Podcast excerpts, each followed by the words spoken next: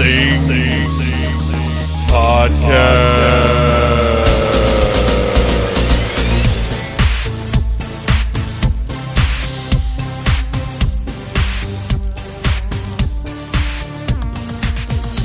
Hey, Phantomaniacs, welcome to the newest episode of the Needless Things Podcast, where we talk about toys, movies, music, and all manner of pop culture dorkery. I am your host, Dave, and this week's episode is focused on the first part of that introduction toys. Uh, there is Star Wars talk of a more general nature, but mainly we're sitting down with Victoria from Victoria's Cantina podcast and YouTube channel to talk about the HasLabs release of the Khetanna, which is uh, Jabba's sail barge to most of us. Uh, I don't, th- uh, unless you're a big expanded universe nerd like myself uh, and like our guest Victoria. You probably didn't even know that Jabba's sail barge had a name. Heck, I didn't remember it until HasLab announced this thing last year. So, today's episode, we're going to talk a lot about the sail barge. We're going to talk a lot about just Star Wars in general, and it's a really cool conversation with a new friend of the show. Before we get to that, I'm going to talk a little bit about what's been going on. Uh, tonight, I had a very exciting creative meeting with a couple of, uh, well, one, one friend who I've worked with a whole lot and one new friend. Uh, and we've got a special project that honestly, I'm not sure how much I can say about it. I can tell you that it's going to come to fruition. I believe it's the first Monday in June and I think I can also say it's part of the Atlanta Film Festival. It's something very exciting. You know, not only the fact that I'm working with these two guys, but what we're working on is something that's near and dear to my heart. And it's unlike anything I've ever really done before. Uh, as you know, I love to perform, I love to be in front of audiences, I love to grab a microphone when I can but this is going to be a different experience for me. And just in sitting with these guys for a few hours tonight and going back and forth about what we were going to do and figuring out our plan for what this thing is going to be. Uh, it, it was a different process, but one that I thoroughly enjoyed because it's been a while uh, since I've really engaged in that way. You know, I had a great time on the set of Joe Striker, filming my role for that movie, which I'm sure we'll have more about sooner than later. Uh, but you know, that was mainly, hey, do this. Okay, now I'm going to do this. Uh, this was a whole different thing. It was an exchange of ideas. It was it was very much a sharing of the creative process, and I just had uh, it was reinvigorating because I've missed that in my life. Uh, so that was cool. Uh, another cool thing is me and Phantom Jr. have continued to make our way through the Marvel Cinematic Universe movies. Excuse me, had to have a little sip, sip of beverage there. I'm a little dry after uh, talking creative ideas all night long. Uh, so, me and Phantom Jr., uh, obviously, Avengers Endgame comes out, th- well, Thursday. So, yesterday to you guys, to me, uh, it's in a couple of days, and unfortunately, I'm working Thursday night, so we don't get to go see it until Friday night after Phantom Junior gets out of school. And I just bought tickets for us to go see it again Sunday morning because Sunday afternoon I will be getting on the old Skypotron with a few of the Needless Things irregulars, and we're going to be doing a review of Avengers Endgame. I'm very excited. I'm also very nervous about the possibility of spoilers because the big premiere was tonight. If you go on Instagram, if you follow Marvel or Disney at all, they put up a lot of really cool little messages from the various actors who are part of the Avengers franchise. Uh, so that's like getting me really, really hyped up. But I'm also nervous because I have to work Thursday night, which means basically I'm not getting on social media all Thursday night, all Friday during the day. So I'm going to have to find something to write about. And it worked out pretty well for me this past Sunday when I was working overnight and I couldn't watch the second episode of the new season of Game of Thrones, uh, and I had to stay off the social media. Although one of the dum dums I work with got on Twitter and then felt the need to share the spoiler, uh, minor, minor spoiler uh, that she saw, and honestly, when she said it, I was in kind of a uh, an interesting brain space where I wasn't really paying too much attention. I didn't totally catch what she said. Uh, so nothing, and really there wasn't too much to be spoiled anyway. But uh, it's it's a very delicate time now for nerds uh, as far as the potentiality of spoilers goes. And and look, I get it. I get the idea of well, what what does spoilers mean anyway? Um, you know, just go in and enjoy the thing. And, and if if you're going to go watch it again, then then the spoilers don't matter like the second time through, right? But here's my thing: uh, watching Iron Man three every single time I watch Iron Man 3 and I'm I'm one of the ones who likes that movie. Every single time I watch it, I'm mad that Marvel Studios spoiled uh, the the all of the Iron Man suits from the end of the movie because that should have been a big exciting awesome reveal and instead it's something that they just threw in the trailer. And it was very clearly set up through the course of the movie to be a big reveal, very much like uh, the, and I don't feel like this is a spoiler because one, the movie's been out for a few weeks now, and two, they did it in the trailer. Uh, very much like the new Pet Sematary, where the movie was very clearly building towards the different death being a surprise and being a well crafted, shocking moment. Uh, that that the movie doesn't hinge on that surprise, but it is clearly you know they wanted it to be like a big twist like a, oh wow i didn't know that was going to happen.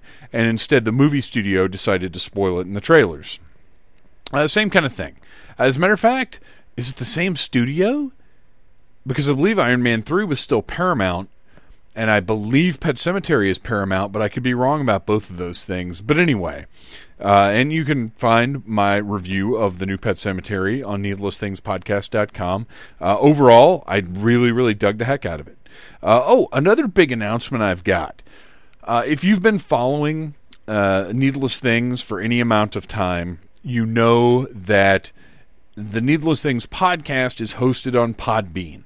That's one website and that's pretty much just where the podcast is. Uh, I, I, don't necessarily encourage traffic there. It's just where it's hosted. NeedlessThingsPodcast.com is the main podcast, or is the main website for Needless Things, where you can find the podcast every Friday. Uh, and then myself and our head writer Beth will be providing articles every week uh, usually five days a week, which I did not expect to be the case now, but that's just sort of what's ended up happening a lot of weeks lately. Uh, but then needlessthingssite.com, which I never particularly cared for that name, but sometimes you're kind of limited by what's available. Needlessthingssite.com was the old site, which was a blogger site, which had a lot of limitations. I was never totally happy with it, or at least once I sort of figured out a little bit more about running a website, I found that Blogger was not the best place for it. Um, needlessthingspodcast.com is WordPress, which I switched to, switched the name, switched the site, it's very nice. It's very clean. It's easy to navigate. It's easy for us to post to. It's just a better site. Uh, and I was in the process of importing everything from the blogger site, which is eight years of content, to the WordPress site, and it just doesn't seem like it's going to happen. So I finally broke down and went ahead and purchased a new domain, which is oldneedlessthings.com and that will direct you to the blogger site. Now, the blogger site is not going to be updated. Uh, it's basically just an archive, but I am going through and doing my best to clean up some formatting issues, uh, some broken links, and it's, I mean, it'll take me years. But if you're like, hey, didn't he review some Star Wars vintage collection figures at one point? Or maybe I'd like to read that recap of the first season of Game of Thrones. Or isn't there a movie review for, you know, whatever in there somewhere? Well, it's all back up now. Some of the pictures may be missing. There may be some holes here and there. But all of mine and Beth's content from the old Needless Things website is now available once again at oldneedlessthings.com. So you can go check it out. We'll be able to link back to the older stuff and our new articles now uh, on needlessthingspodcast.com, which is still the main site and still going forward where everything will be updated. Excuse me, needed a little, another little sip of beverage there. Uh, so that's cool. That's exciting. I'm glad, even though I hate to be spread across so many different domains. Uh, that's just how it is. You know, that's how I've always done things. Is just to the best of my ability, the best that I can do them. And so there you go. Needlessthingspodcast.com, oldneedlessthings.com. And uh, then beyond that, uh, I don't know that I've got that much to talk about. I, I'm getting caught up on Into the Badlands, which I think is a tremendously under discussed show. It's excellent. It's perfect. It's wonderful. I love it. I think everybody should be watching it. Uh, Game of Thrones is is happening and is going away soon, and I'm very sad about that. I'm very nervous about the nights that I have to work nights getting spoiled. The final episode of Game of Thrones, I'm scheduled to work that night. I, am not super stoked about it, but it's the nature of my job. What are you going to do? Uh, let's see. I, I, I think that's about everything we've got. Avengers Endgame, like that this week. That's what everything is about. And if you want to, uh, and, and, you should, needlessthingspodcast.com. This past Wednesday, uh, I posted an interesting piece that I had a lot of fun writing about the independence of the Marvel Cinematic Universe, of the movies within the MCU. So, how well uh, do I think each of the movies stand on their own? How much support do they require from the other movies? How many references are there? Uh, that are necessary to the plot within each movie. Uh, I sat down and just kind of had a fun time thinking about the MCU and about how everything interconnects. So if you go to needlessthingspodcast.com and check this past Wednesday's post, uh, which is April the 25th, then you'll see an MCU post, and I believe our pal Beth is ranking the MCU, uh, doing fresh Marvel Cinematic Universe rankings as far as the quality of the movies that will be going up on Thursday, the 26th. So uh, there, I'm, I'm, sorry, I, I, got those dates wrong because it's three o'clock in the morning right now, and it actually is Wednesday. So Wednesday, April 24th, is my uh, Independence within the MCU, and then Thursday, the 25th, will be Beth's uh, ranking of the MCU, fresh new rankings on the MCU movies. So go check those things out. And now it is time to sit down with Victoria from Victoria's Cantina, and you should check out the podcast and the YouTube channel for all kinds of awesome Star Wars stuff. And uh, we're going to talk about Star Wars, and we're going to talk about a big ass toy.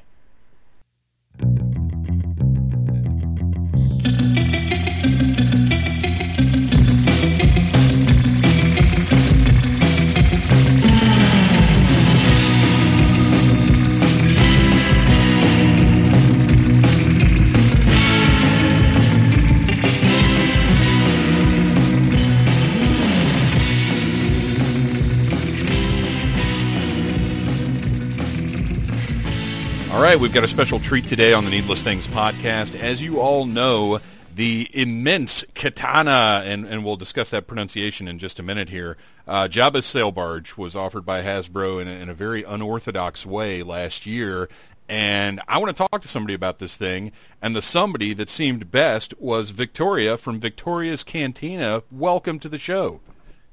Dave, thank you so much for having me. It's a pleasure to be here with you today. Uh, I I know there are tons and tons and tons of places to hear about Star Wars online, but what's interesting to me is finding out sort of people's different perspectives, their different views, and how they got into the hobby of, of collecting and talking about Star Wars toys. So tell us a, a little bit about your background with Star Wars and, and how these toys have become such a big part of your life. Absolutely. So we got to go back quite a ways. so we're going to go back to the late 80s. Um, growing up back then, uh, obviously, we didn't have cell phones. We didn't have tablets. We didn't have computers to do all these fun games on. Um, so we played with toys. Uh, and I think that was the case for a really long time up until those technologies really existed and were mainstream. Um, so my parents, um, th- they would buy us toys, and our family would buy us toys.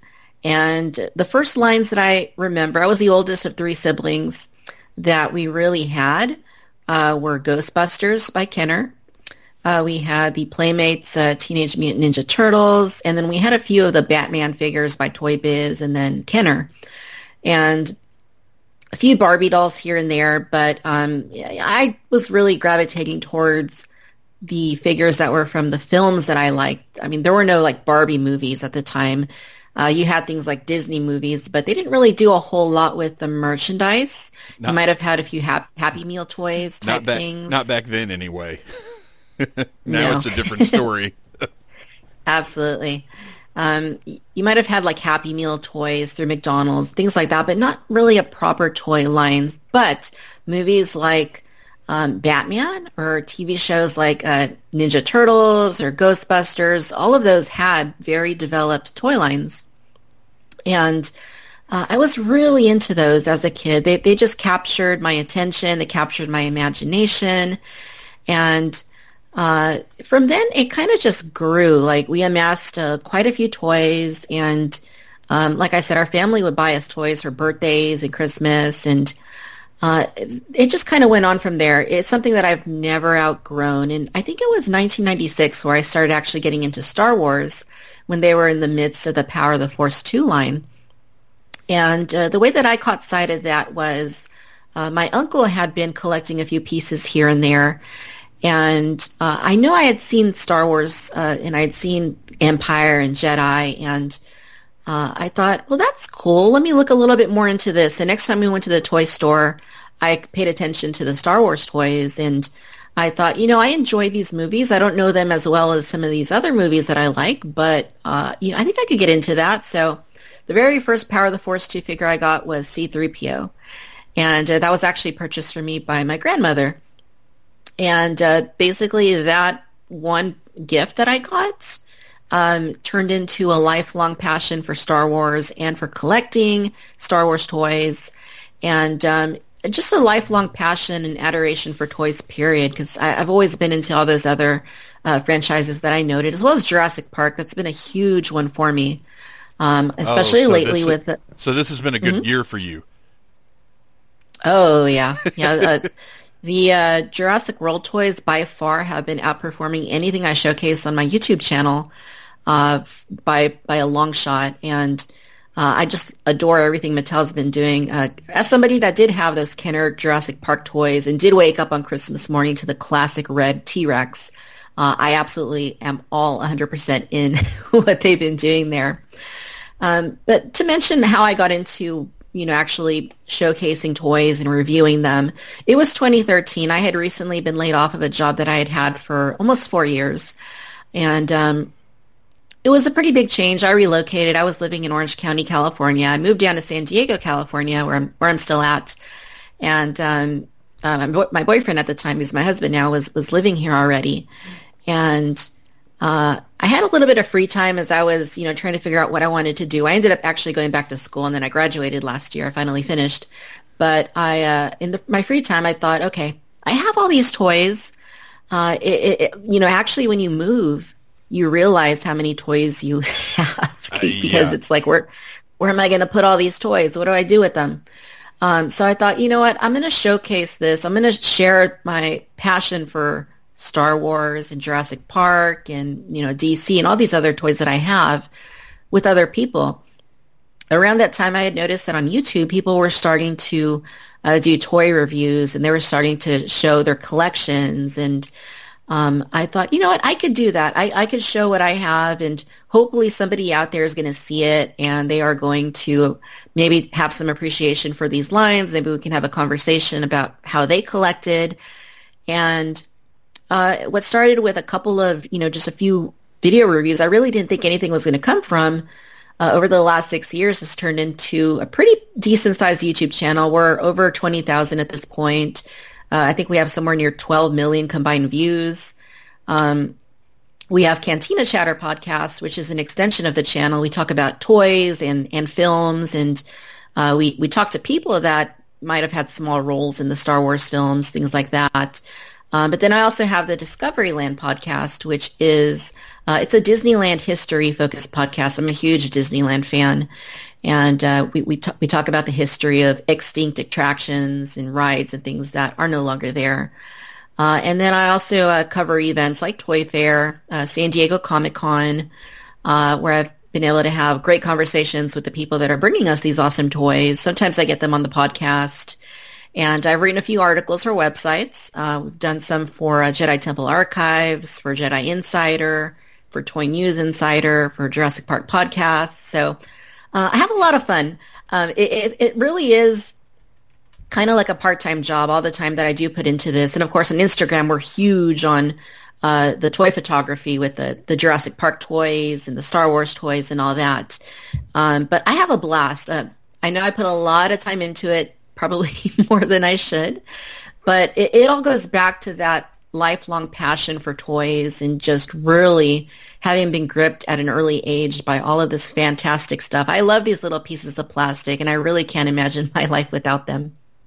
Uh, that's awesome and that's a fantastic story. I, I, I love uh, because this doing this sort of thing I mean, you said part time, but really it's like a second full time job because it's always, uh, for me, there's always some little part of me that's thinking about, okay, what is, what's the next episode, or wh- how can I incorporate something from this into what I'm doing? Like my brain's much more engaged in this, which is technically a hobby, than it is in my day job. but uh, I appreciate you coming on the show. Uh, that's a fantastic history, and it's funny because I think we've got uh, an interest. This will be an interesting generational conversation because I uh, started with Star Wars when Star Wars started. My my Christmas. You mentioned your Christmas with the T Rex under the tree. Um, mm-hmm. My Christmas was the uh, original Millennium Falcon under the tree. Nice. So that yeah, there's that's. Uh, but when I when uh, Kenner relaunched Star Wars in '95, is when I became sort of re-immersed into Star Wars toys. Uh, you know, when I was a kid, I had all the Kenner stuff. That was until GI Joe came along. That was my big line. Uh, but then same way as you I, in the 90s uh, I it, it recaptured me again and I was just trying to collect everything that I could because once they got past the big beefy superhero figures that they launched with uh, which I still love don't get me wrong uh, the, you know that's that's a landmark in the in the Star Wars toy franchise and and uh, I'll always love it. But uh, once they got past those, they really started putting out some incredible stuff, even even if it was just really nice repaints of the original vehicles. Uh, so, what, do you have a favorite sort of corner of Star Wars toydom, a favorite line, or, or a particular aspect of Star Wars that you you tend to gravitate towards more than others? Um, in the past, I would have said three and three quarter inch was always like the focus of my uh, toy collecting, and and really it still is. Uh, but I think that's only because I have the longest history with it, and it's the the mainstay of the entire line. And um, I have a bigger Star Wars collection than, than I do anything else. I mean, it's it's just the thing I've been collecting the longest. It's the thing that I have invested the most time and money and effort into. And um, three three quarter inch has always been the bulk of what I've been doing. But that being said, I really am into six inch as well. Uh, I have every Black Series figure. Um, I think that it is still pretty ripe for growth as far as you know new character possibilities, new things they can do with it. Uh, they've been kind of playing it a little bit safe, I would say, but I'm also really into things like the SH Figuarts figures. Um, I, I, really do appreciate the six inch. I think as I get older, I, I appreciate larger figures. I still love three and three quarter inch obviously, or I wouldn't have packed the barge or anything like that. But um, I think as I've, I've, as time has gone on, I, I've also branched out a little bit beyond that, and that's partly due to Hasbro offering the six-inch line. And I do have a few things like the Hot Toys, um, not a ton of them, but I do have a few of those. Um, but yeah, I mean, if I had to pick one thing that I could only maybe that I could keep or one thing that I had I had to only focus on the rest of my life, it would have to be three three quarter because again, that's the bulk of my collection and um, that to me that's like really what Star Wars has always been about is, is those three and three quarter inch figures and vehicles and play sets. So uh, yeah, if I had to pick one thing, it'd be three and three quarter inch. Yeah, that's I'm on board with that. Uh, that that's the heart and soul of my collection. Uh, I, have got a few things here and there. You mentioned the hot toys, and uh, so I, yeah, I've gone outside of three and three quarter inch a little bit. I got uh, when Sideshow had the license to make twelve inch figures, I, I got several of those, and I, the Black Series. It's it's a funny thing because my friends and I, who've been collecting the three and three quarter inch stuff for for decades now. Uh, when they initially switched to the Black Series, I was like, "You traitors! I can't believe you're leaving our our scale." But I've got a shell. I I've, I haven't gone all in, but they've put out some stuff I just can't resist. And now that they're they're uh, the face printing technology that they're using, they're putting out these incredible figures. But fortunately, from what I understand, Hasbro is going to be uh, bringing that to the vintage collection as well. So it's uh, but but yeah, it's it's all Star Wars toys. It's all great, and of course, the greatest of all of them at this point has to be uh, Jabba's sail barge, which is pronounced how? Jabba's sail barge. I believe it's pronounced the Khetanna. That's what I've been saying. And every time I say it, though, I think of the sword. And is is that a reference to the sword, or is everybody pronouncing this wrong? Is it katana? Which I, have that's the thing with uh, Star Wars pronunciations is very often we're reading them because in the movies they don't refer to, to aliens by their species name. They don't refer to vehicles by their proper names. So more often mm-hmm. than not, we've read these names. Uh, so you may have spent I don't know I don't know if you ever dipped into the expanded universe or if you're reading the current books now, which I, I haven't been able to keep up with. Uh, but you know that's where we get these names and stuff that, that we often just read. So it's uh-huh. it's funny when you run into somebody who has actual practical knowledge of how something is pronounced, and it changes your whole Star Wars experience. uh, so, what happened with this is uh, Hasbro for whatever reason, decided that they really wanted to create and sell, and sell being the important part here, a three and three quarter inch scale uh, playset slash vehicle of Jabba's sail barge from Return of the Jedi.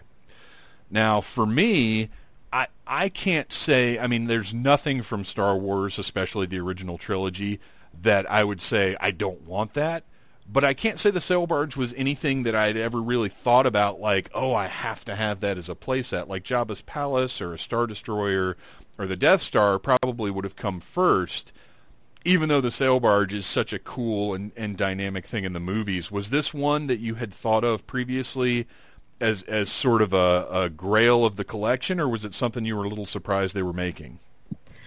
Uh, honestly, I was pretty surprised that they actually did it because I know for a long time uh, especially if you go back a decade when they were doing those uh, Q&As that Hasbro was really awesomely doing for a while with a bunch of websites.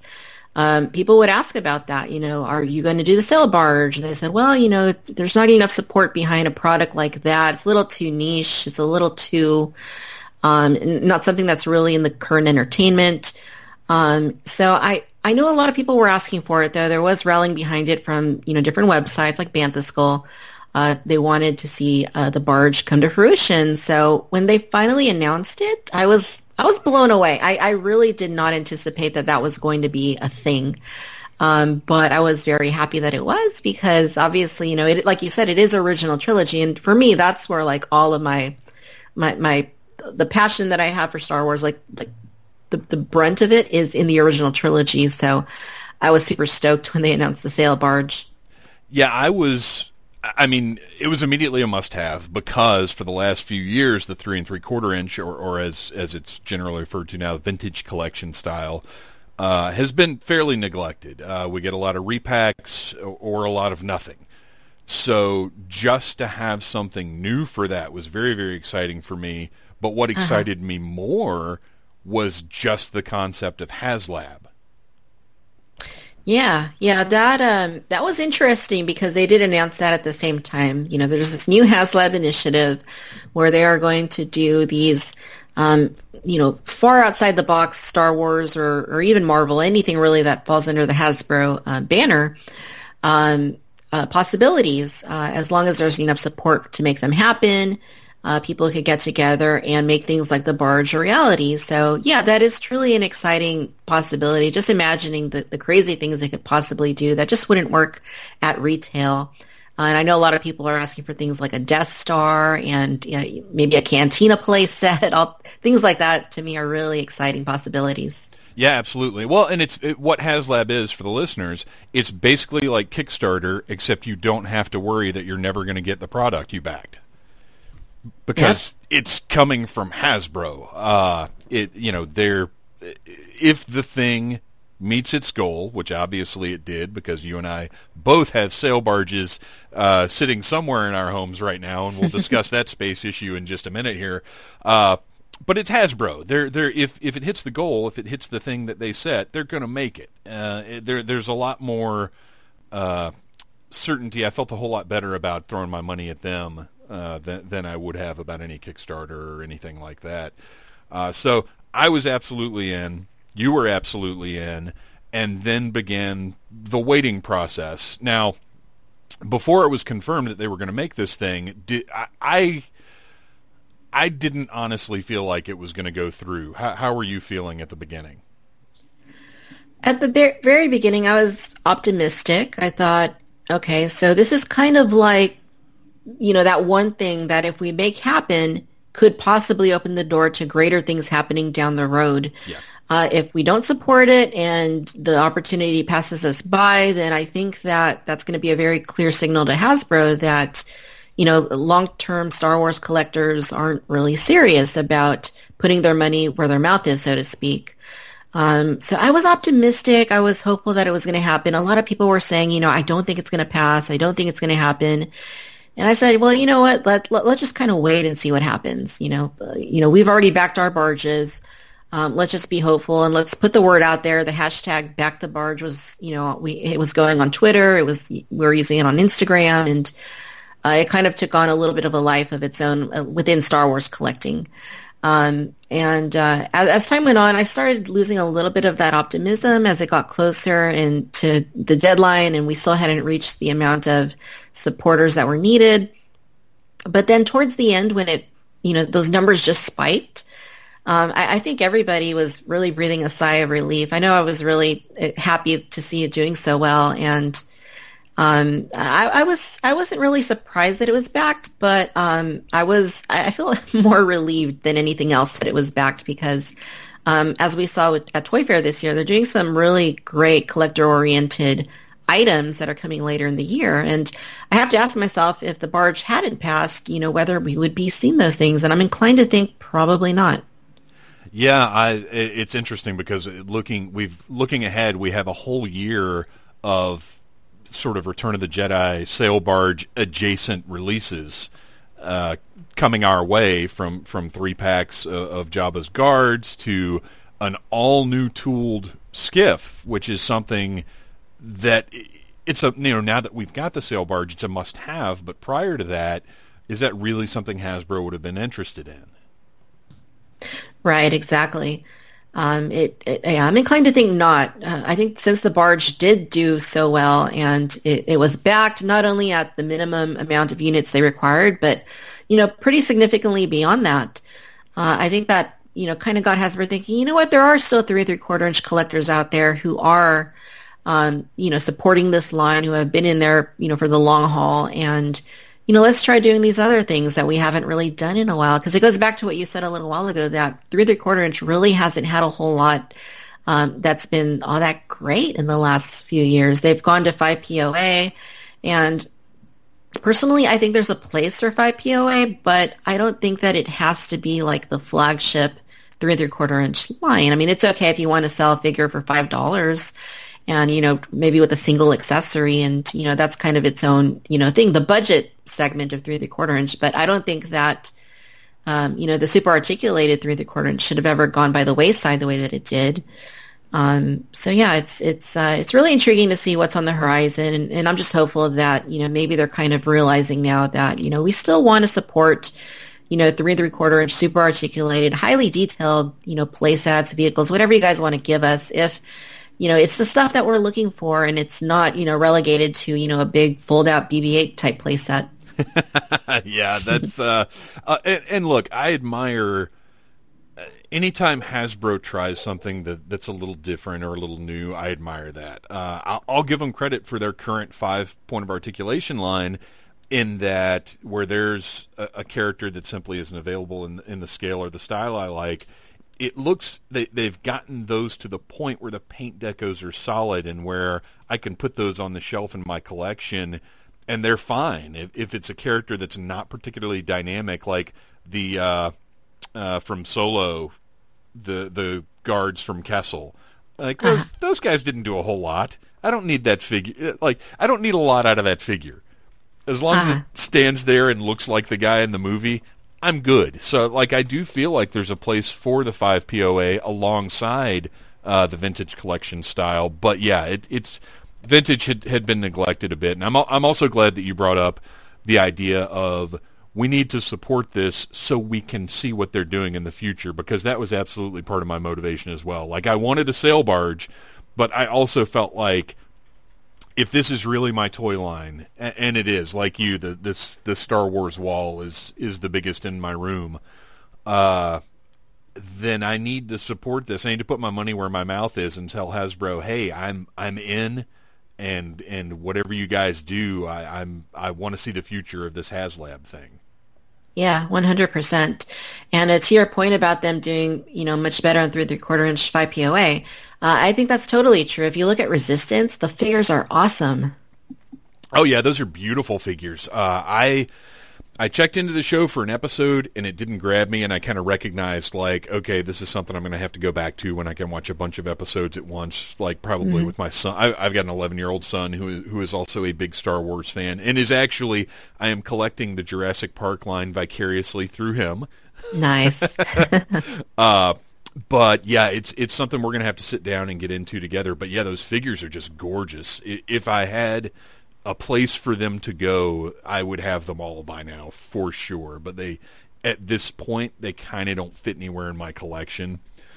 Uh, but yeah, and and I love that they did them. It's just that uh, my issue now is that we have a a show that's ostensibly about uh, starfighter pilots, and we have no starfighters to put them in. but uh, it's time now, I think, to sit down and really talk about the Khetanna, which is the pronunciation we're going to stick with because it yes. just sounds cool. uh, what were your expectations going into this? Now, the, the process, I felt like Hasbro was very transparent about what they were doing with this ship, about what it was going to be. There were no issues about, well, we and, and I don't uh, I don't know if you have any experience with, with other toy companies. I was a Masters of the Universe Classics collector, so uh, as much as I love that line, there was a lot of uh, changes in things between what was announced and what was released. Uh, with this, I felt like Hasbro was very clear. This is what we're making. This is what's going to be involved with it.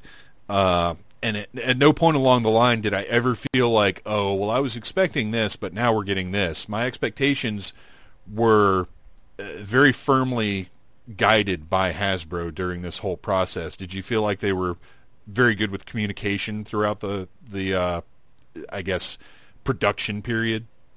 I think they were. Uh, I know that I didn't receive any of those email updates, but I was able to oh, see wow. them through people that had forward, forwarded them to me, or you know, certain websites were posting the updates. So I was able to see them all. I just never personally received them. Um, but I think they did a great job at the very beginning saying, you know, if, if this gets supported, this is what we're doing. It's going to be the most detailed Star Wars vehicle you've ever seen. It's going to look very film authentic. Uh, it's going to have some some of the most amazing paintwork we've ever done, and we're also doing Yak Face and Jabba. You're going to get these amazing figures with the barge, and I think that they, throughout the process, um, you know, did a good job um, providing updates, but also keeping people um, uh, you know, uplifted to see that, you know, they were sticking true to their word of creating a product that was going to be solid, that was going to make a lot of people happy, and that it was going to be worth your $500. And um, I, I, the only thing that I think they could have maybe done a little bit better is that I think that we really could have used, maybe, maybe I'm jumping ahead here, but I think we could have used a uh, how to assemble video. Like I, I know that companies do that. Um, I know that like Hot Toys will do that. Um, Sideshow will do that with with uh, the Hot Toys figures, like how to build or how to pose your figure. And um, other companies do that too for like a set, how to assemble your, your new play set, things like that. So I really think this particular item, especially when you consider how unique and how special and how expensive it is, that they could have at the, you know, done that at the bare minimum. Um, but that aside, uh, in general, I think they've done a pretty good job, you know, keeping people appraised of the situation, so to say. and, um, uh, just keeping uh, the excitement going because uh, you know people have been seeing the development of this thing for a year, and um, you know seeing seeing the process come to fruition after all this time, I think has been a pretty rewarding thing.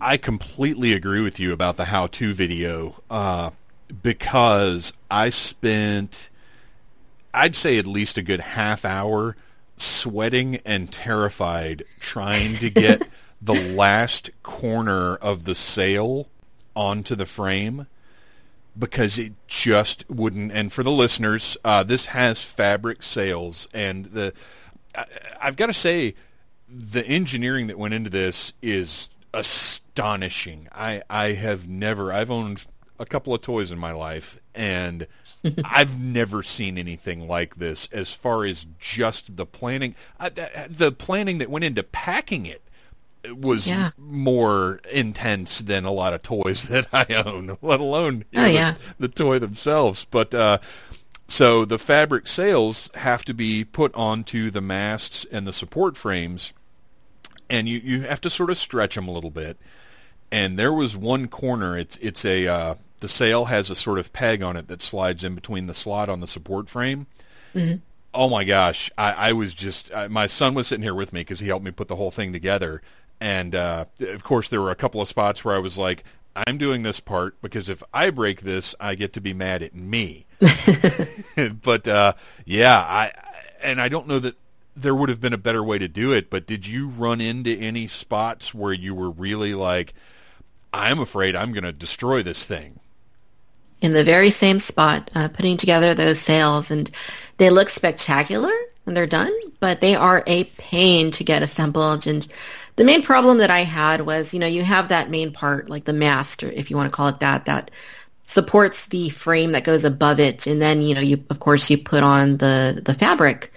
Um, what I where I went wrong is I, I, struggled a little bit with the instructions because I don't feel that they were exactly where they needed to be. There were, but I was confused because the frame is just it's really just one piece, but the way it's shown in the instructions, it's actually like four pieces. So yeah. I, I, found that confusing. Um, when I was trying to assemble that onto the mast, I accidentally put it on backwards and it snapped in place. You would think that something like this would be a one-way assembly, but it, it didn't. It snapped in place the wrong way. Yeah, yeah. And I I panicked a little bit.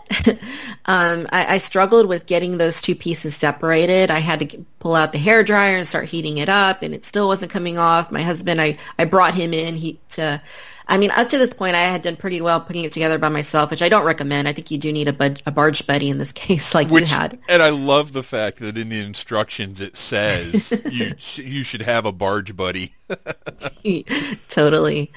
Um, I brought him in and, you know, we still couldn't figure it out. And, you know, finally I'm like, okay, so it's, it's just this one, these two pieces that are stuck in this one space. So I found an itty bitty little flathead screwdriver. I just oh, wedged it gosh. in and right away, boom, it, it, it loosed. Okay. It, it, loosened itself and I was able to, uh, to finish the assembly. And yeah, the stretching of the sails was a little bit nerve wracking, I gotta say.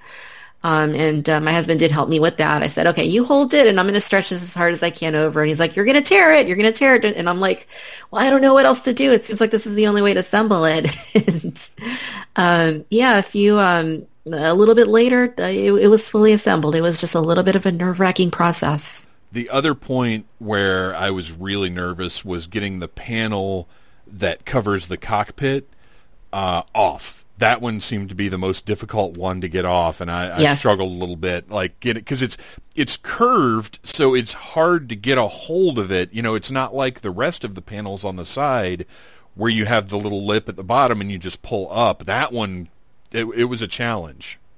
It was. Uh, somebody told me that if you put your hand through the inside of the cockpit and, and kind of push it, that it, it helps. Oh yeah, yeah, yeah. But I, I actually didn't do, I didn't know about that when I was doing it. And yes, I totally agree. It was difficult for me to get off. Well, and now it, it's with all of the parts though, once you've done it a couple of times, you kind of get a feel for how to do it and it's no big deal going forward. Uh, and that cockpit, my gosh, is just gorgeous. Oh yeah. There's never been any Star Wars vehicle with a cockpit that looks like this and it's it's truly a work of art when you pull that panel off and you're analyzing all the little details and all the little colors and even the seats, you know, they have a very nice metallic finish to them. Like just the whole thing is a work of art. Yeah, just all the instrumentation. Well, and and that's as toy collectors in this day and age, um, getting a lot of detailed paint is like the biggest thrill in the world. because paint is mm-hmm. something that has fallen by the wayside in a lot of ways in a lot of toy lines and just seeing all of the paint apps on the instrumentation and the dials and the gauges and everything else in that cockpit and all over this vehicle uh, is just mind blowing. Absolutely. And it doesn't end there, of course. Once you start getting through the entire interior, your mind is just blown as soon as you lay eyes on it. I mean, I, I could write a full review of like each little section of this this vehicle. I mean, obviously you've got up top where where most of the action takes place. Uh, it is great. It's the deck. It's cool. I love the fact that they actually uh, have the loudspeakers on the mast supports. I think that's fantastic. Uh, but then you have all of the and look, I I don't follow along online with things uh, as closely as a lot of people do. So for me, the trap door into the prison cell was a surprise. I did not know that was mm-hmm. going to be part of the ship. Yeah, I didn't know about that either. And you know, I actually didn't notice that there was a button there for it. So I noticed the door on top initially, and then I started like pressing on it, like, "What's this?" And then it opened up. I'm like, "Oh, so there's a door here, but you have to push on it." Right. And then a, a, minute later, I saw, "Oh, wait, wait, what's this button do?" And then I pressed it, and I was like, "Wow, the trap door opens when you push the button, and you can't even like it's so well integrated into the ship that you barely even see it." Yeah, that well, and what's funny is I I saw it, and and look, trapdoor into prison cell is one of the classic toy playset features, like of all time. If yes. if if your playset doesn't have a prison, then it's not even worth buying. But then if the, the trapdoor into the prison cell, like that's that's it. That's the genius. That's the center of any playset. Uh, and I saw it, and I looked in the instructions, and the instructions say press the button under the railing so I had the assistance of the instructions and st- and couldn't find the button because it's so well because I was looking for it on the other side first. Uh, I wasn't expecting it, and that's one thing that I really admire about this is that the engineers really designed this thing knowing that you were playing with it from one angle. Uh, yes. All of the features, everything can be gotten to from that side uh, visually, aesthetically, everything is designed from the opening side. So you can get to everything. It, it all works facing that way, and I really appreciate that. Oh, yeah, 100%. And uh, with a vehicle of this size, you really need it to be kind of a one-sided sort of um, you know, place that where you can access everything from one side because it's really hard to turn, you know, turn it to the other side, especially if, if you have it like on a shelf or something, you know, you, it, it's really impossible to do that. So, uh, I'm really glad that they took the approach that they did in incorporating all of those features to be accessible from one side only because I think it makes it a lot easier. Yeah, not not a lot of people are going to have a four foot lazy Susan in the middle of their room with this barge sitting on it. But that's not to say they neglected the other side because it still has uh, the opening. They've got, I guess you would say, ventilation panels and then actual functioning like window panels that figures can peek out of. Mm-hmm. Uh, those are all along the side that opens, but the other side, the ventilation panels in the rear, still do open up and have functionality. They're not just sculpted in, and I appreciate right. that they did that.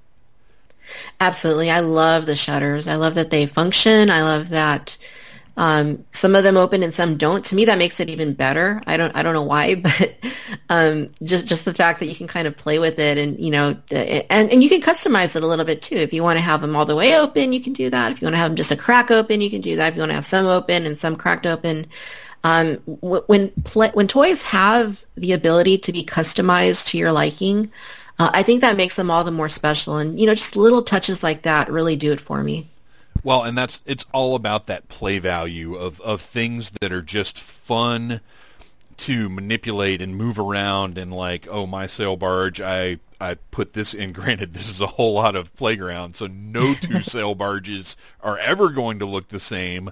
But there is so much opportunity to sort of make this your own personal sail barge. Hundred percent. Uh, so, aside from the trapdoor into the prison cell, do you have sort of a favorite feature or something you found that immediately just delighted you? Um, I think that the trap door I thought was a blast to discover. Um, I would also say, and I'm turning my head to look because it's behind me. um, the fact that Jabba's um, dais uh, slides back and forth, I didn't really expect that. Yeah. Uh, I thought that was a great thing to, for them to have done because it enables you to kind of, you know, customize the figures you have around him. Um, I do wish that it slid forward a little bit. Um, I mean, that's not a huge deal. Obviously, the barge is awesome as is. It's just a little tiny nitpick of mine, but um, yeah. In addition to the the dais sliding back and forth and uh, the trap door, um, uh, I think the fact that the masts and the sails can be removed uh, is great for playability. I'm I'm never going to do that most likely, but uh, I can see how if you wanted to just take everything off and you know maybe have like a little battle. I'm not sure how many kids are playing with the barge, honestly. right, right. but like you said, uh, it goes back to playability and just having those features there, you know, if, in case you did want to use them. Uh, one another spot. This just occurred to me since we're talking about the deck, and I'm sitting here looking at it. Uh, another spot where I got really nervous manipulating this thing is that deck cannon. Uh, it is designed uh, it's it's hinged to move up and down because obviously it has to be you have to be able to point it at the deck to mm-hmm. recreate mm-hmm. one of the key scenes from the movie but it comes out of the box at an upward angle and again the thing is designed so well that the moving parts aren't immediately recognizable as moving and uh, I, I I felt certain that it should move up and down, but I really sat there sweating while I was getting the because mine had a little bit. It, had a little bit of paint stick, uh, but then once I got it, it moves very freely. But that was another nervous part where I was like, "All right, I'm gonna get this thing loose. Do I need to go get the hair dryer? Because that that's as a toy collector, when you get something yep. that's got a stuck joint." you know exactly how much wiggle you're willing to put into it before you say, "Okay, I've got to do something. I've got to do something more with this." Too true. Uh, and an, another thing that I loved that I didn't discover, my son actually found this one is the uh, the smuggling panel. Mm, yeah, that that's that's a lot of fun. Um, you know what we need? We need some little vials of coaxium or something that we can sneak in there. Oh, that would be fantastic. That would be absolutely great. Well, I've got um, the hover tank came with uh, the little opening crate that has all the little doodads inside that. That wouldn't be a bad alternative for the time being. Uh, but I'm yeah. sure I'm sure a third party company or a 3D printer or something will uh, will create those sooner than later. Uh, oh, let's yeah. see. Just just looking through here, I love the fact that there's a kitchen. Because you know we, uh, I jumped on board this thing day one just at sort of glancing at what they had thrown up there. And there's a big difference in looking at the printed design of something and actually having it in front of you, you know, able to put your hands in it and put figures in it and whatnot. And I don't think I had really realized that the two little sinks and all the creatures hanging on the wall, I was like, of course Jabba has a kitchen. yeah, it's an awesome detail. Um, like you say, it makes perfect sense that he would. I mean, uh, th- this Khetanna is um, the way that it's it's detailed in the description is like it's a luxury yacht that Jabba has to showcase his wealth or something along those lines. So I mean, yeah, it has to have a galley where you know he has his chefs in there prepping up you know the finest you know meals on Tatooine, and um, I think they're called chubas, the little uh, little frog like guys that hang in the back. Um, I, yeah, it's just just just the thought of it, you know, without even seeing it, you know, if, if you knew that the Khetanna had a kitchen, just the thought of it makes you wonder what it would actually look like. And the fact that Hasbro put it in here um, really makes this so much cooler. Yeah, and I now specifically want, and I'm sure somewhere in the novels and, and in the uh, the extra material, we have met Jabba's chef, but now whatever that individual may look like, I need a figure of Jabba's chef. uh, and you know what? I just noticed. I'm sitting here uh, looking at the manual. The the final page uh, page of the manual sort of highlights all the various features, and I just saw on here there's actually a breakaway railing that I hadn't even found or looked oh, at yet. Yeah, yeah. Uh, yeah, it's a there's a break in the railing uh, to simulate where R2D2 uh, took off of the deck. Yeah, yeah, that's that, that's another great touch that they incorporated on there. Um, it, I actually have on my barge, and may, maybe we'll get into the figures a little bit in a little bit, but um, I actually have 3PO and R2 kind of headed in that direction towards where that break is, but they're not quite there yet, so the break is still in place. Nice, nice. Yeah, the, okay, yeah. So let's uh, now that we've talked about the barge itself, uh, probably not enough, but some, because uh, you know, really, I could sit here for several more hours Oh, discussing yeah. this incredible Yeah. thing. Uh, I'm very impressed. Before we move on to the figures, real quick, I just want to say I'm very impressed with the clear pegs that they have underneath uh, as support to give it the illusion that it's hovering. Uh, Mm-hmm. were there were there any other sort of big big or little things that you wanted to call out before we move on to how we're going to staff this thing? Um, I just wanted to uh, to highlight how amazing the interior is. I know we touched on it a little bit with the cockpit and the prison and, and the galley, but I mean also the armory and of course like Jabba's main um, his his court or if you want to call it that is is just superbly detailed. I've never seen a toy in this three and three quarter inch or any probably any three and three quarter inch line that looks like this. I mean, it's absolutely incredible. The woods look like woods. The metals look like metals. I mean, the, the inside of the prison cell looks kind of grimy. It looks like, you know, like the Thorian corpse. He, he genuinely looks like he's been there for years on end. Um, it, I even brought my husband in and he's not usually a one to, to notice these kinds of things. He doesn't really care for any of this stuff, to be honest. um, but he's supportive. He, he's glad that I like it. And, uh, but he can come into our, our home office where I have, you know, all of our, all my toy displays and he can, I can ask him, so how do you like the way I displayed my shelves, the way I rearranged uh, the toys on my Jurassic Park shelf? And you'll be like, what? Wait, you, you rearranged them? I, oh, I, I hadn't noticed. um, but as soon as he saw the inside of the barge, I mean, his, his jaw sort of dropped. He was like, wow, that, that is pretty incredible stuff. So to me, that just says how amazing of a job they actually did with detailing this fantastic vehicle. Yeah, one other little thing I wanted to point out, uh, because I'm not sure it's even mentioned in the directions, and it, it took some work, again, because there was a little sticky paint issue, I think, uh, is Jabba's intercom does actually pull out of that table and go into his hand. That took a lot of work to, to get that thing loose as well. Uh, but it was a great touch. The fact that it Uh-huh. actually works that way, I, I love it. I love that. And you know what? I guess uh, uh, as the sort of last thought about the barge, or my last thought about the barge, everything does, if not exactly what I expect it to, more. Yes. Like there's Yes. there's nothing I looked at that I was like, oh well, that stinks. That should have been better. Like there are a couple things maybe I would have changed a little bit, but for the most part, the, the each little feature exceeded my expectations.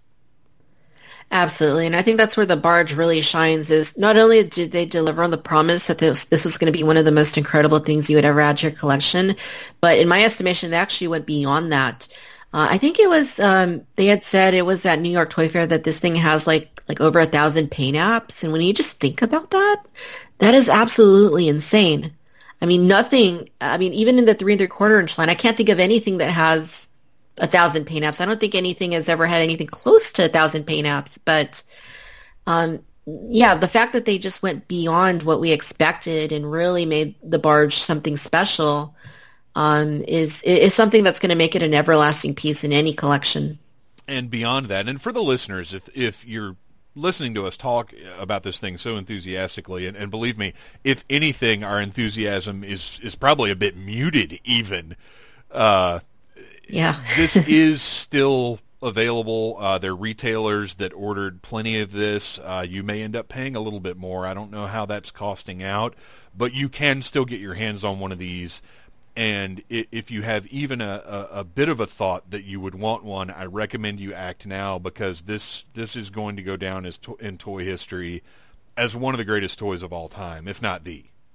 one hundred percent. Couldn't have said it better myself. Uh, so, who are we putting in this thing? Obviously, we've got. Oh, you know what? Speaking of that, okay, what are you doing with your? Are you keeping your yak face? On the card, yes, and I am keeping the, the figure, yes. I I just don't know because you know they're releasing the regular vintage collection yak face. Um, with Star Wars, I'm not much of a carded collector. I'm kind of thinking about selling this one and just having the vintage collection one. I, I, I haven't totally made up my mind, but uh, I just having this single carded yak face. I, I don't know that I need it. Yeah, and, and there's no right or wrong way to go about it. If if uh, I know some people are doing that, and they're they're pulling back, um, you know, roughly half uh, of what they invested in the barge. So that's really a good way to help pay for it. I know some people also sold things off like the booklet, which you know they were selling those for around forty dollars not too long ago. Oh wow, that's uh, wild. Yeah, so I mean, I think you know it's, it's highly tailored to whatever you like doing. I'm not a huge card collector myself. I just feel like with this particular item, I want to keep it like 100% intact as I got it. So sure, sure. Um, uh, I do want to keep that figure because uh, I think it's it's special. It is part of the set. I did have some issues with the condition of the overall card, um, but for the most part, you know, it looks it's, it's great. It's displayable.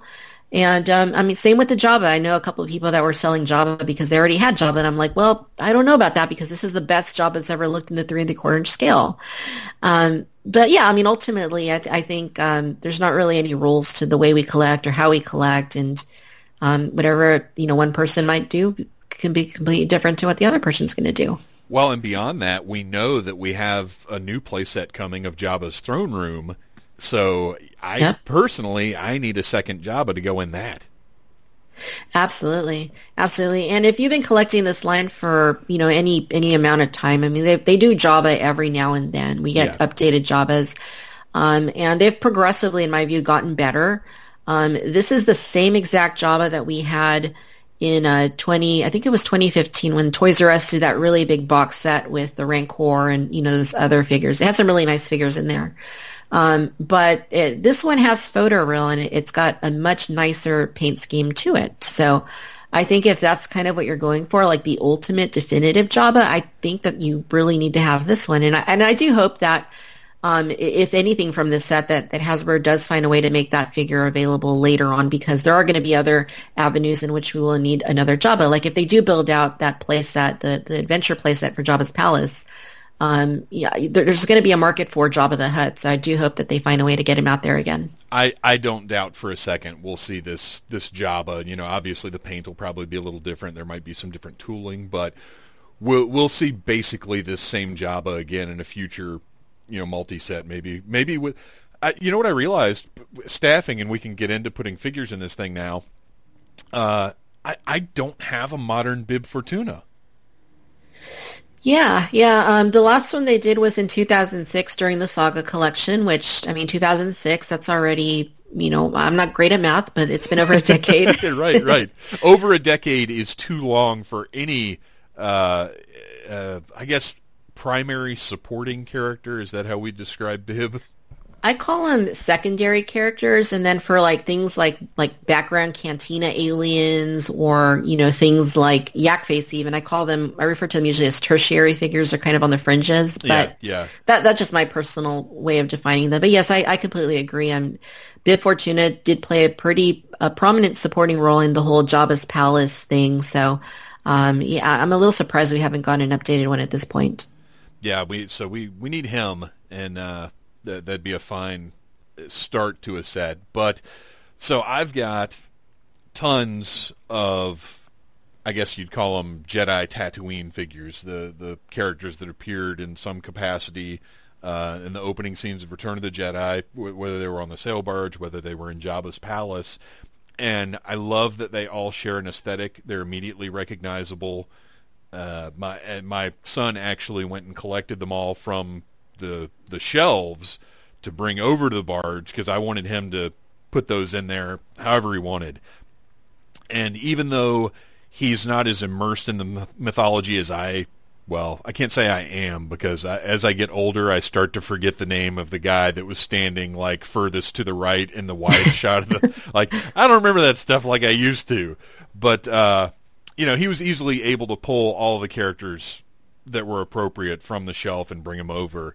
And it is so awesome seeing all of those guards, seeing Klaatu, Barada, Nikto, um, which obviously are the three easiest to remember. Uh, but just seeing all of those characters on the deck of this thing and in the guts of this thing, it's amazing. And the fact that they don't fill it up is even more amazing. Yeah, definitely. And I think when you look at the barge, it, it's one thing to admire how amazing it looks without any figures in it. But once you get those figures in there, I think that's when it really comes to life. Yeah. Um, and it's highly customizable. You can do whatever you want with it in terms of, you know, moving the, your aliens around, where you have Bib Fortuna standing, where you have, if you use C-3PO, wherever you have him, is he going to be on the, on, on the upper deck? Is he going to be on the inside? Um, I mean, you really can do whatever you want. If you want to go full, uh, full on and recreate scenes from the film, then, I mean, that's an option to you. But, um, yeah, it's like you said earlier, no, no two barges are going to be exactly the same. And, and I love that. I love that everybody can do whatever they want with their barges and you can have you can have guys coming up through the uh, the the la- all of the ladders uh, go mm-hmm. up to opening doors. So there's just so much interactivity with this thing. It's not it's not a static playset. It's not something where okay, well, I set this guy here and this guy here, and I guess that's what we do. There's so many different options to have the, the figures actually interact with the elements of this thing. Oh yeah, completely. I, and that's another great thing about it is that you know you if, in the film we did see people coming out of those those hatches and just kind of appearing out of nowhere and giggling and um, you know Princess Leia on the gun and uh, you know like you mentioned three PO and R two going over the uh, the side if you pull out the little piece of railing. So um, it, it isn't static. There are things you can do with it, and, and that's kind of what I've done with mine. Is is for the top deck, I've I've tried to recreate Return of the Jedi as, as faithfully as I reasonably can, but for the inside, I've kind of gone for more of like um, a Jabba, you know, the Hutt. Um, maybe not particular to Return of the Jedi, but like a, a time where you know Jabba's just sailing around Tatooine in his barge. A day in the um, life of Jabba. Exactly. I have chefs in the kitchen. I have um, you know, in the armory, I have a few guys just kind of standing around chatting. I have the same thing going on in the prison where I put um, the two from Jabba's palace that were kind of protecting the Rancor or, or the Rancor keepers. Um, Malakili, I think is his name, and um, Giron, because um, that just seems like where they should be. um, and then, uh, yeah, I have Jabba just holding up his glass, looking all proud on his dais, and uh, surrounded by all you know all these other characters like Bossk and uh, you know Rodian, not necessarily Greedo, but maybe sure, it's Greedo. Sure, sure. Um, they they all dress the same for the most yeah, part. yeah, absolutely, they did basically. And um, the only thing I don't have in there yet is Yak Face, and that's because I haven't been able to acquire, um, you know, just a regular vintage collection Yak Face. I do have the Power of the Force 2 one, but it just doesn't look right in there. Yeah. And um, uh, one thing that I do want to mention is that if you have Jabba's band members that have been released over you know the last couple of decades, um, Hasbro did put out two of his uh, drummers, and you had to buy each of the drummers to to assemble the entire drum. Now, there's not really room, at least the way that I set mine up, to put that drum inside the barge. So what I did with those two drummers is actually put them to work in the kitchen, and they work perfectly in there. Oh, interesting. I'll have to take a look around and see if those guys are still available. I, I never got the uh, the drum set for the for the band. Yeah, I'll send you a photo afterward. Excellent. Yeah, I'd love to see it. Well, I think uh, I think we've covered Jabba's barge about as much as a verbal conversation can cover Jabba's barge. Are there any final thoughts you've got about this thing before we wrap up? Uh, just to say that if you did back the barge, I mean, you've been immensely rewarded by a fantastic product that I think is going to stand the test of time as being one of the greatest items that has ever been released by any toy manufacturer. Uh, if you didn't and you're still intrigued by the barge, I think that, you know, you're probably going to want to jump on it now. I, I don't think that waiting, you know, a year or two years is going to bring that price down. If anything, I see that price continuing to appreciate as the years go on. Um, I think that it is probably the greatest thing Hasbro has done in the modern Star Wars toy line. And I would probably go as far as to say it, might very well be the greatest Star Wars item that has been done in either the Kenner or Hasbro Star Wars toy line. Uh, it's certainly become the centerpiece of my collection, especially my Star Wars collection. And uh, I, I, just can't see my collection without it now that it's here. It, it's going to be very special uh, for for the rest of my life, I assume and uh, I'm really excited to have it. And if, if, if you have that opportunity to buy it, especially how it's going to become available seemingly to uh, international customers pretty soon here, um, definitely jump on it. Um, you're not even though you might have to pay a little bit more for it, you're going to have to pay freight.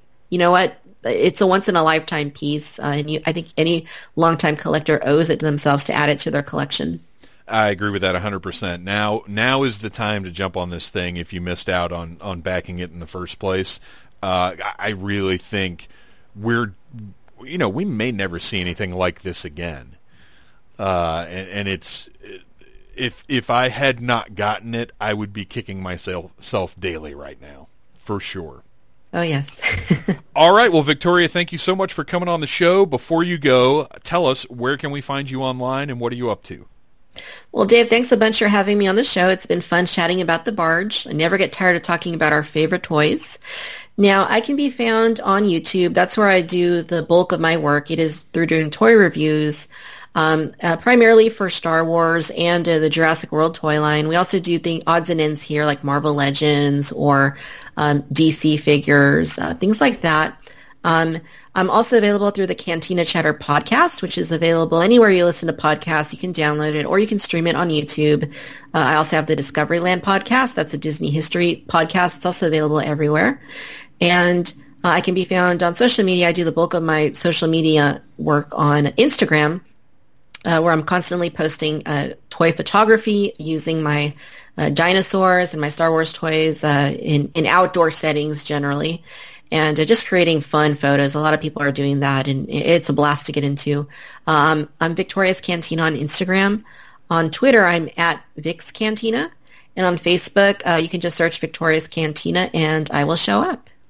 Awesome. Well, thank you so much for coming on the show and talking about this incredible toy. And I look forward to talking to you again sooner than later. Absolutely. Thanks again, Dave. It's been a blast. So I strongly recommend you check out Victoria's Cantina uh, on YouTube and also on Instagram. Uh, I've actually been following now uh, since we first got the connection from our pal, uh, pal Adam Paulus. And what I'm really enjoying is all the Jurassic Park photography. Uh, she puts up some really cool pictures of the current Jurassic Park toys, like out in the wild and stuff. But these are you know, they're not like I put up pictures of toys, but they have like maybe an extreme sets background or, or whatever, just because I, I don't I don't have the motivation to take really nice toy pictures. Probably don't have the skill either.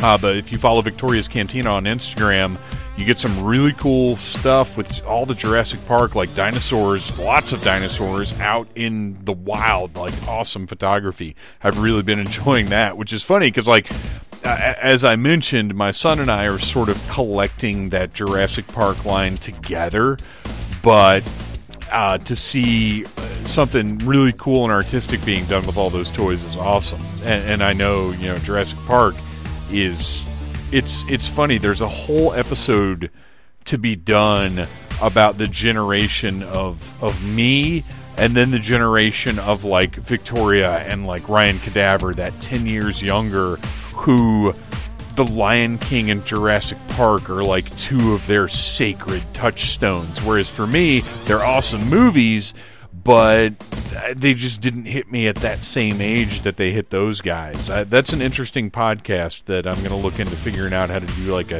a, generational thing. But anyway, I hope you guys enjoyed this episode. Uh, it was a lot of fun talking to Victoria. I'm hoping to work with her again at some point in the future on more Star Wars stuff. And uh, just stay tuned. Always cool stuff coming.